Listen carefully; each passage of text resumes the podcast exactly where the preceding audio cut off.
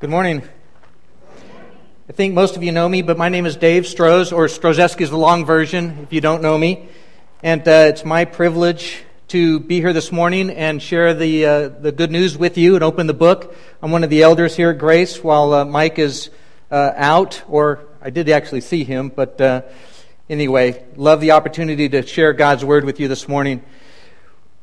We're going to be looking at 2 Corinthians chapter 1 and we're going to examine there the promise of pain, the promise in pain that God gives us. In fact, I'm going to give you my entire message right now. If you go to 2 Corinthians 1 and verse 9, that verse says that we had the sentence of death within ourselves in order that we should not trust in ourselves, but in God who raises the dead. That's the message. That the promise in pain is that God works in us that we would not trust ourselves, but in God who raises the dead. This even has its roots in Genesis.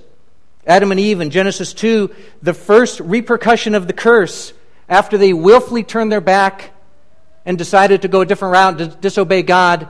After cursing the serpent, the first repercussion was Woman, you will now in pain bear children. Man, you will now in pain cultivate the earth. Genesis 2, it carries with us to today. Even Adam and Eve, though, they had received the sentence of death in themselves, and yet they were learning not to trust in themselves, but in God who would raise the promised Messiah from the dead. If you can, please stand and read with me 1 Corinthians 1, verses 1 Corinthians, 2 Corinthians 1, sorry, verses 1 through 10. Paul, an apostle of Jesus Christ by the will of God, and Timothy, our brother, to the church of God which is in Corinth, with all the saints who are throughout Achaia, grace to you and peace from God our Father and the Lord Jesus Christ. Blessed be the God and Father of our Lord Jesus Christ, the Father of mercies and God of all comfort, who comforts us in all our affliction so that we may be able to comfort those who are in any affliction with the comfort with which we ourselves are comforted by God. For just as the sufferings of Christ are ours in abundance, so also our comfort is abundant through Christ. But if we are afflicted, it is for your comfort and salvation. Or if we are comforted, it is for your comfort, which is effective in the patient enduring of the same sufferings which we also suffer. And our hope for you is firmly grounded knowing that as you are sharers of our suffering, so also you are sharers of our comfort. For we do not want you to be unaware, brethren, of our affliction which came to us in Asia, that we were burdened excessively beyond strength, so that we despaired even of life. Indeed, we had the sentence of death within ourselves, in order that we should not trust in ourselves, but in God who raises the dead, who delivered us from so great a peril of death, and will deliver us, he on whom we have set our hope. Let's pray together. Father God, we welcome the, the truth of your word into our lives and pray that by faith, by the grace of the Holy Spirit, that you would apply truths to our heart that we need to hear today. Lord, we're grateful that it's the work of the Holy Spirit who works in us both the will and to do your good pleasure. And we know through the agent of your word that you move in us, you work in us, to become transformed to the likeness of Christ. And it's with that great hope that we pray in Jesus' name. Amen. You read those verses, and there's a lot of affliction going on, and there's a lot of comfort going on. In my personal study, I've avoided the Corinthian books for years just because the Corinthians always seem like such a narcissistic, kind of namby-pamby, self-centered, stuck up. I, I wasn't really interested in going there, but almost like an embarrassing uncle, and you begin to see some family resemblance. As I started in Second Corinthians, I thought, wow, these are, these are verses and truths that uh, the Lord needs to apply to my life and wants to apply to my life the, the book of Second Corinthians is not particularly strong doctrinally in the sense of a Romans or a Colossians, but as one commentator said, the book is strong with the theology of the marketplace, and that's where we live. And so there's great truths here that we can glean as we look into Second Corinthians chapter 1 here. Corinth was started as a uh, Roman colony. We're pretty familiar with Corinthians, so I'm not going to spend a long time on this, but it's helpful for the background to see how it got the way it was.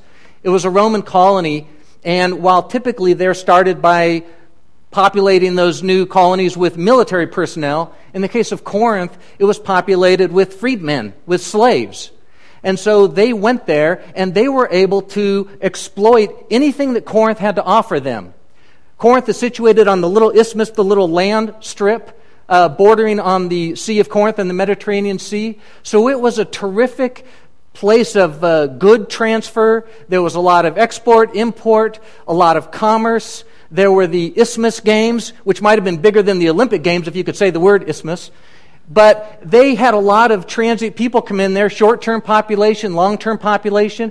You could increase your station in life, you could gain wealth, you could make something of yourself like you could never have before in the city of Corinth. And so it was exploited to that end completely to the point where it became kind of nauseated. A second century person who was there said, I don't even want to go to Corinth again. I'm nauseated by the, by the attitude of the rich and appalled by the misery of the poor. It was a place that was basically the culmination of, one commentator said, Los Angeles, New York City, and Las Vegas, if you can imagine that. Kind of a wretched place. And that was the city of Corinth as Paul's addressing them. And here we have Paul going to the Missionary Agency Society of Antioch and says, Hey, I want to be a missionary. Antioch uh, Missionary Society says, Terrific. We want you to plant a church in Corinth. Thank you very much. And so Paul and Barnabas and others head out to Corinth, and we know that there's a lot of exchange going on. We know that when Paul talks about some of his sufferings, he's explicitly referring to the troubles of the churches. Corinth had to be near the top of the list.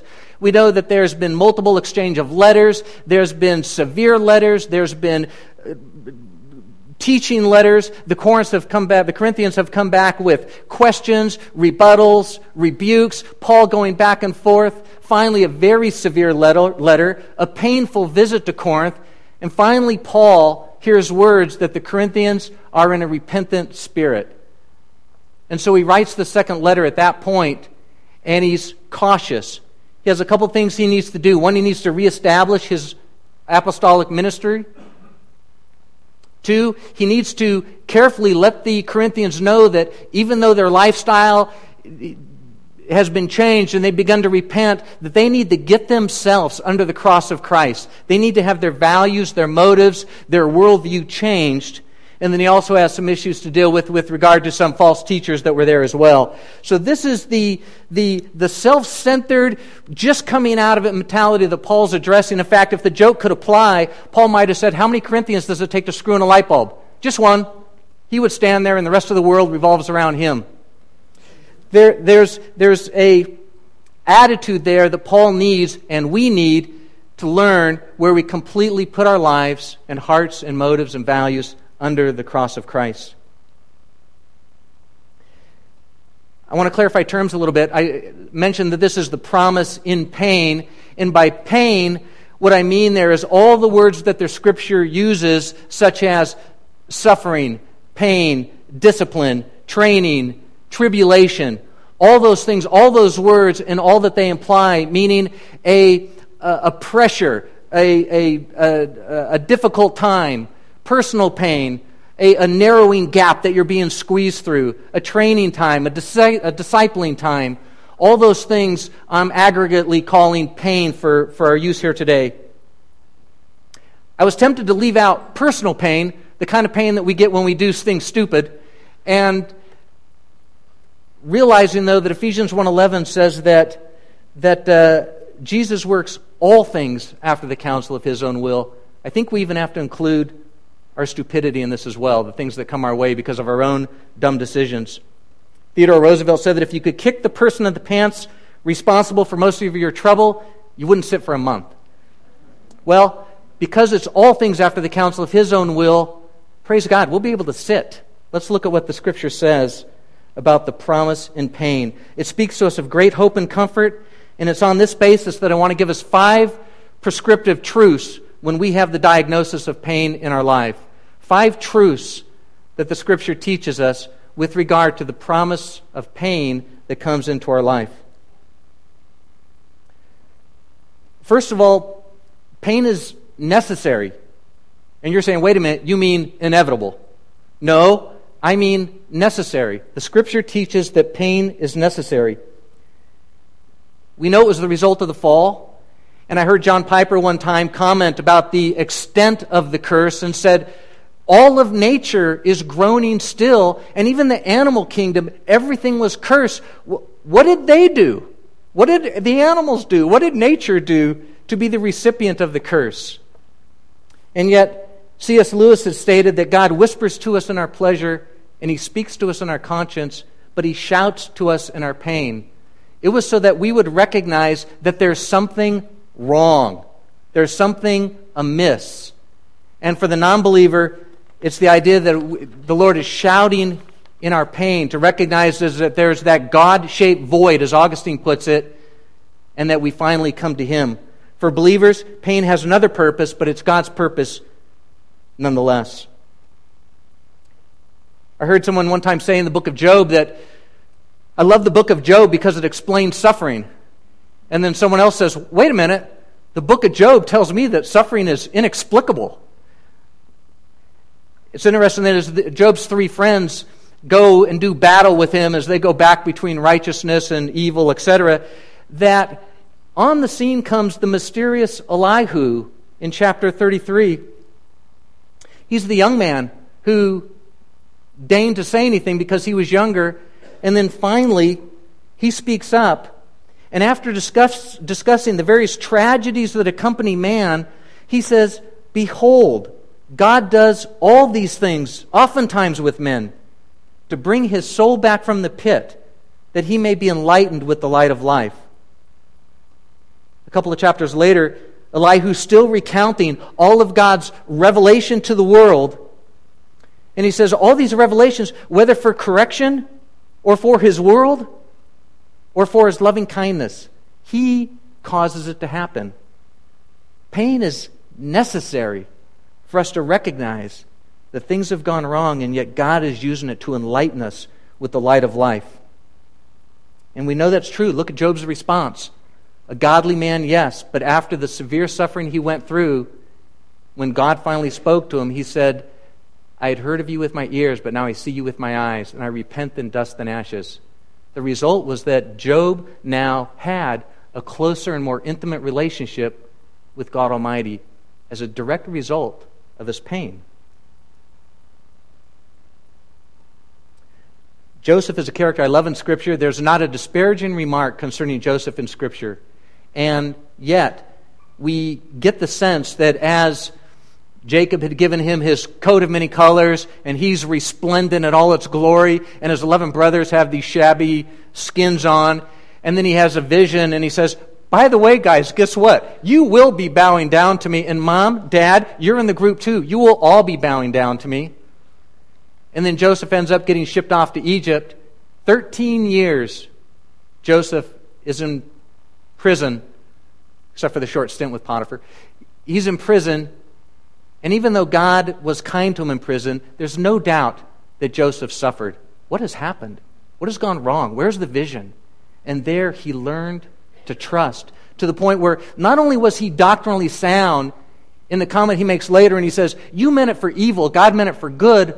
Almost more importantly, is when he has zero vindictive comment toward his brothers who treated him so harshly, and in fact, kindly to them said, Don't argue on the way back. Joseph started as a righteous youth, and he ended up as a yielded man. Interesting, then when, when God saved Paul, he talked to Ananias and said, Ananias, go get Paul. He's a believer now, and I want you to let him know that he's going to perform miracles. He's going to heal people. He's going to be the most amazing missionary of all time. He's going to write things that people are going to be studying and poring over for centuries to come. He said, Ananias, Paul's a believer, I'm going to show him what great things he's going to suffer on my account. It's very much his suffering that allowed Paul to say, I- have gladly suffered the loss of all things, that I might know him and then I might press forward.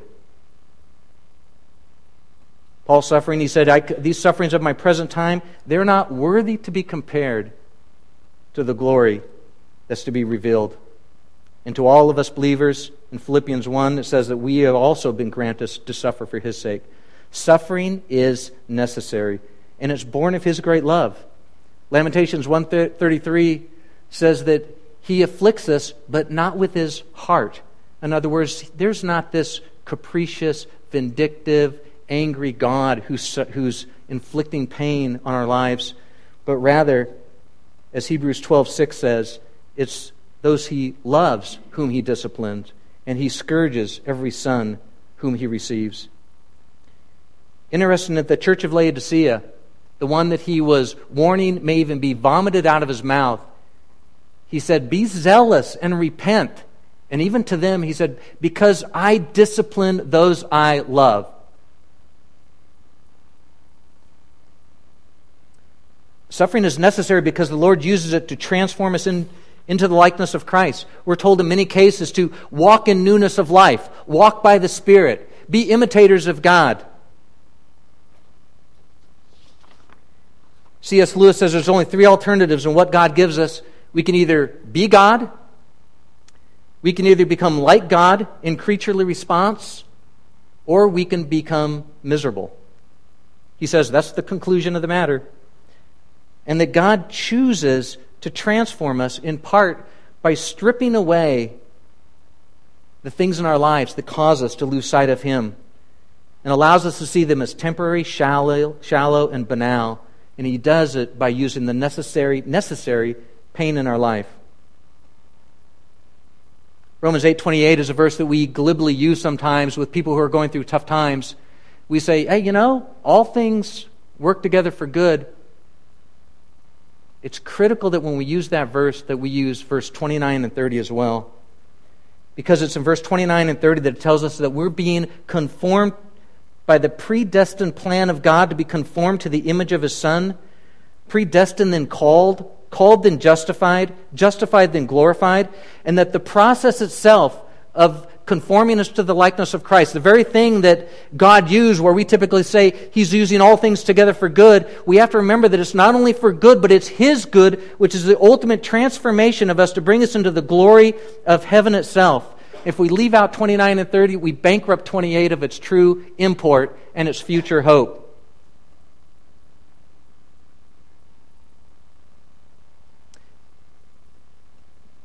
Suffering is necessary because it prepares us for marriage to Christ. You know, in Ephesians 5, the, the chapter that every newlywed man shudders when he reads it, recognizing that there's a, a, a huge responsibility in loving his wife as Christ loves the church, and I, I know we're all there, guys. And, um, but Paul at the end of that says, while this is in reference to man and woman, remember that this is primarily about the church and Christ. And what does he do? He is in the process of sanctifying us, of cleansing us. Two words that come with it the process of taking something which is common and making it uncommon. Taking this chunk of wood and planing it, sanding it, shaping it, caring for it, spending time with it, and finally becomes a Stradivarius. It's not easy for the wood to go through that. But that's exactly the process and the cleansing by the word, the discipline, the training that happens when we're pruned and trimmed is the idea there of cleansing, so that the bride might make herself ready and be clothed in white, the righteous deeds of the saints. We have pain which is necessary so that we are prepared for the marriage supper of the Lamb.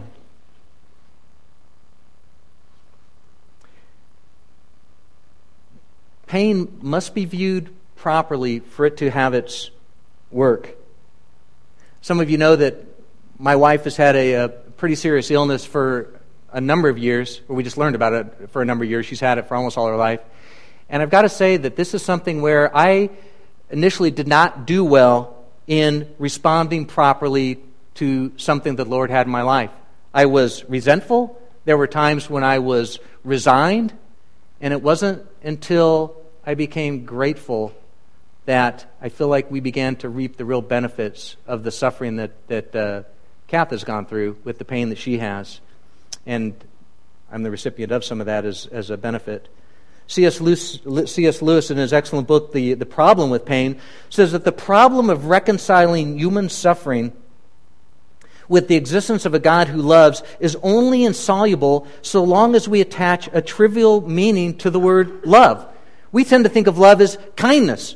You do what you want. Some people say they want to see a, a grandfatherly figure up in heaven who says, A good time was had by all, but that's not the case at all. God does not exist for the sake of man.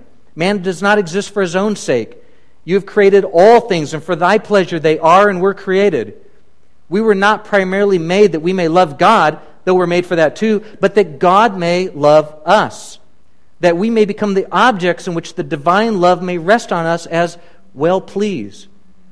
To ask that God's love should be content with us as we are is to ask that God cease to be God. He is what it is. He, he is what he is. His love must, in the nature of things, be impeded and repelled by certain stains in our present character. And because he already loves us, he must labor to make us lovable. Hence, pain is necessary. I love David. David is the king of preaching gospel truth to himself. And he's so transparent. We have in Psalm 77 where David is saying, has your loving kindness ceased? Will your promises come to an end? Have you forgotten to be gracious? Well, David knew from Lamentations that his loving kindness would never cease. He penned himself that he is gracious all day long. And he heard from the children of Israel that not one promise, according to Joshua, had failed of all that the Lord had promised him. So David lines up side by side these impossible truths.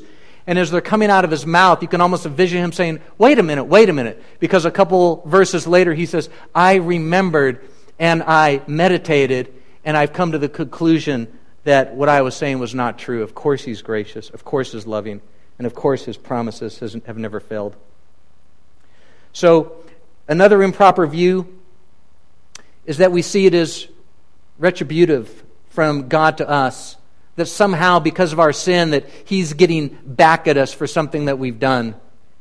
We've counseled people here who have struggled with this and thought, well, God doesn't love me. He doesn't hear my prayers, and maybe because of this or that. The inevitable outcome of that is a hard left turn that goes the path of misery. we know that Satan is always ready to isolate any one of us and get us to the point where we say, Has God really said? and question the truth of Scripture. We can just ask Eve how that went. So, those are some of the improper ways that we can view the suffering in our life, but there's a proper way as well, and that's that we recognize that this is from God's loving hand. Romans 5 3 encourages us to exult in our tribulations. And I know this is counter to our culture, but brothers and sisters, this is the reality of us taking the pains and the difficulties in our life and allowing the Holy Spirit to actually have the work that He intends to have and to bring about the transformation into the likeness of Christ. We exult in our tribulations, knowing that tribulation brings about perseverance, perseverance, proven character, and proven character, hope. Hope does not disappoint because the love of God has been poured out within our hearts through the Holy Spirit who was given to us. John Bunyan, who wrote Pilgrim's Progress, I believe while he was in prison, he spent about 10, 12 years in prison. And when he noted in 1 Thessalonians 3 3 that Paul encouraged the church not to be disturbed by his afflictions, because to these he had been destined, Paul said. Bunyan said, Because of that, I concluded that the sufferings of the saints are ordered and disposed by the will of God Bunyan then begs his people, who he still shepherded while he was in prison, to humble themselves under the hand of God so that you will not be offended, either of God or men, if the cross is laid heavy upon thee. Not with God, for he does nothing without cause. Not with man, for they are the servants of God, to thee for good. Take therefore what comes to thee from God by them thankfully. Bunyan said, I've heard it said that in some countries there are trees, but they don't bear fruit because there's no winter. Pain is the winter in our life that the Holy Spirit uses to bear fruit in our lives. Thankfully, endurance always has a sense of looking hopefully to the future. James 1:12 says, "Let endurance have its perfect work." Referring to the testing that they were going through, but it ended with the promise that the person is blessed who perseveres under trial because he will receive the crown of life which has been promised to those who love him. Patiently enduring is an evidence of our love for the Lord. And there's plenty of verses that talk about the future hope of fixing our eyes on Christ and then enduring and strengthening the weak knees. It's because these sufferings are from God's loving hand that we patiently endure and we look for a better kingdom, like virtually every person in the Hall of Faith mentions that they left their country, that they sojourned, that they recognized that they were not part of this world. And yet, every one of them, even though they had not received the promise, said it's because we recognize that there's a better country for which we're willing to wait for. Peter tells us not, not to be surprised at the fire ordeal because we are to share in the sufferings of Christ, because at the revelation of his glory we will rejoice even more with exultation. Pain is necessary. The way we allow pain to work in our lives is critical. Comfort is God's remedy for pain. Along with the pain, he provides us with the blessedness of comfort. In 2 Corinthians chapter 1 verse 4 and 5 he says he, we're comforted in all our affliction so that we may be able to also comfort you who are in affliction with the comfort with which we are comforted ourselves by god. For just as the sufferings of christ are ours in abundance so also our comfort is abundant through christ. The word comfort is used 19 times in 2 corinthians more than any other place in the new testament. 10 of those times are in the first eight verses of 2 corinthians 1 it carries the idea that we think of with regard to comfort that nice feeling when you're by a fire and things are great and it's quiet and you're relaxing. That's a joy and a comfort. And it does carry that meaning. But also, just as much, it has the idea of not just the, the kindly nurse patting our hand when we're not feeling good, but it has the idea of a track coach who's running alongside you, yelling out your interval, saying, Let's go, let's go, let's go bettering us, striving to help us to be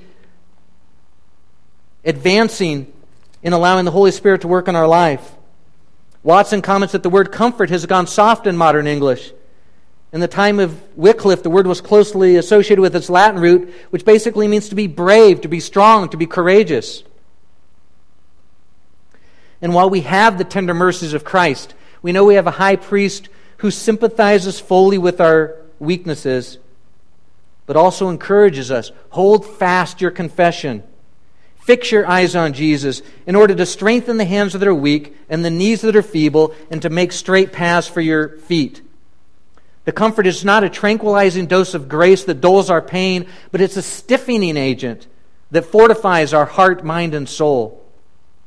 It allows us to face the troubles of life with unbending resolve and unending assurance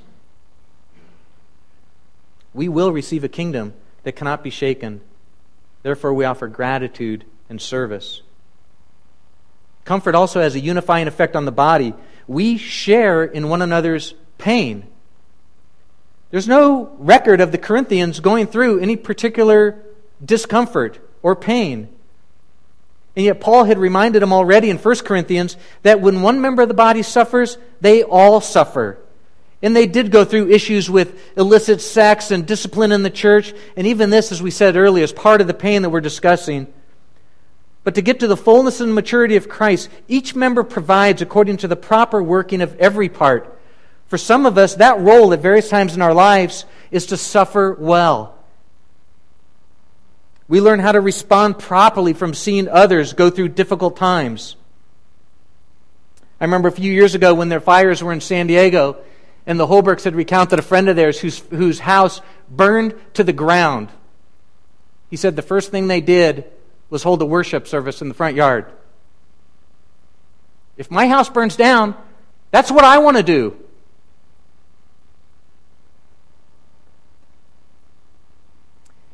Pain and comfort unite to fix our hope on God. He gives us graciously comfort with the necessary pain, and they unite to fix our hope on God. As it says here in verses 9 and 10, we had the sentence of death within ourselves in order that we should not trust in ourselves, but in God who raises the dead. Since the fall, the problem is not only that man didn't do good, he didn't want to do good.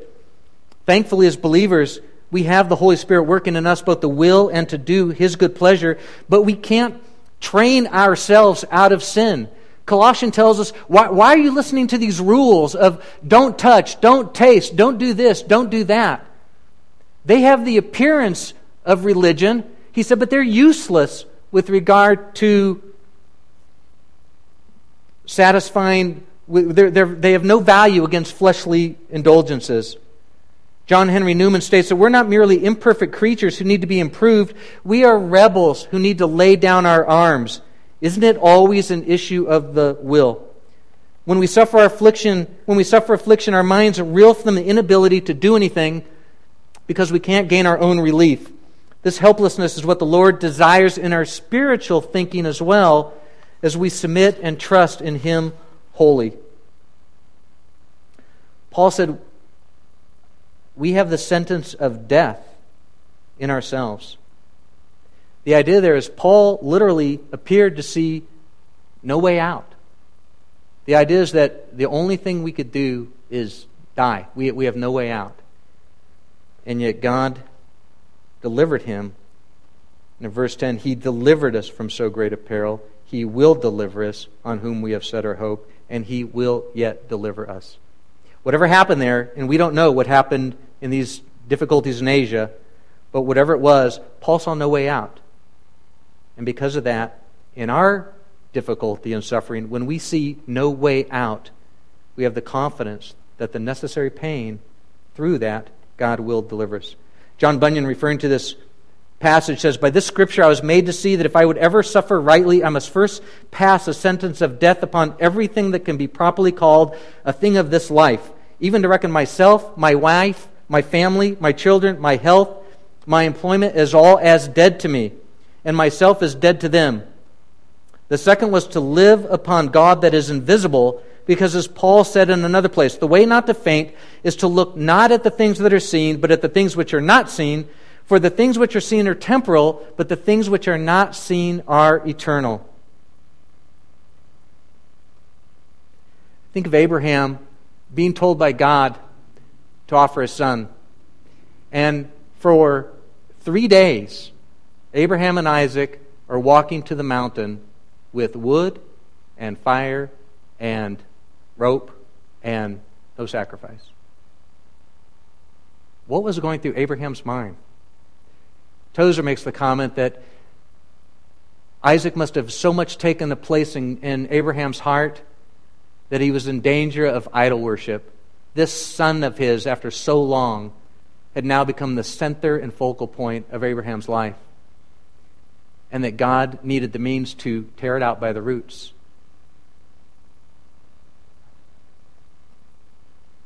Abraham goes to the mountain on his way, comes to the conclusion that death was the only way out. But then in Hebrews 11, we're told that he had the sentence of death, but he trusted in God who could raise people from the dead. He thought God was going to raise Isaac, and so he had hope. We as believers, we're told that in these last times that Christ has appeared for the sake of you who through him are believers in God, who raised him from the dead, so that your faith and hope are in God. Martha and Mary told Jesus, if you had been here, Lazarus wouldn't have died. If you had only come earlier, the time when Jesus wept with them. Do you believe in the resurrection? Yes, I believe that we'll be resurrected at the last day. Martha and Mary had the sentence of death, and yet fixed their hope on God who would raise him from the dead. There's a young couple who were having very serious marital problems. He would lash out just in a, in a rage. He uh, had never hit her, but just oozed anger and frustration. And she could push his buttons, and he allowed every one of them to be pushed to the point where he would just come unglued. She'd finally had enough and left him. The, uh, the young man, after uh, a period of time, broke down, allowed the Holy Spirit to work in his life, and just completely repented, gave his life wholly over to Christ, and was a, a new man. But it was too late. The, the wife was already gone, she'd already left. He asked if he could get together with her one time, and she finally agreed. And he said, I just have one question.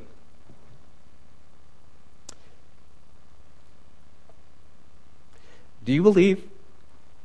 Do you believe that God raised Jesus from the dead? She said yes.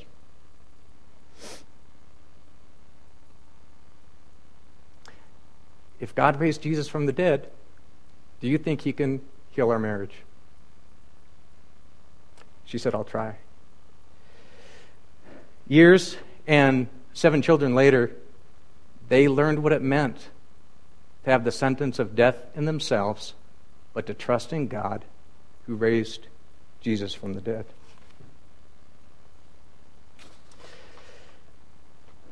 So while we have the promise in pain, we have this huge comfort, and behind all of it, we have the resurrection power of Christ, starting with the promise of the Messiah through Abraham, Jacob, Joseph, so many, and so many today who are suffering.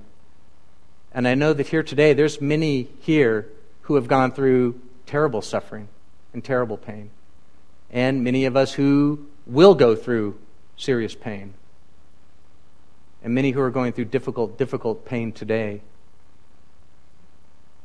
This message is primarily for you. That this pain is promised, to accept it for what it is, to allow God to do the work in your heart and life that will draw you closer to Him, to where, like Job, you say, I, I, I repent and I desire to know you. And hopefully, the Laodicean church who repented and invited him in to sup with him, to be intimate with him. That's his desire as he prepares us. Let's pray. Father, we look at your word and are amazed at how, in every facet, it's applicable to every area of our life. Lord, we're thankful that by your Holy Spirit that you take the word and with faith mix it so it produces faith in our life and encourages us and transform us in a way that we could never do on ourselves, Lord. We want to wholly yield to you in whatever area that we're holding on to, in whatever area that we might be resenting or frustrated with. In any area, Lord, that we are not wholly under the cross of Christ, allowing you to have your way with us. For all things have been orchestrated and ordained by you to either bring us to Christ in the first place or to transform us into the likeness of Christ. For that, we're very grateful and thank you for this time. In Jesus' name, amen.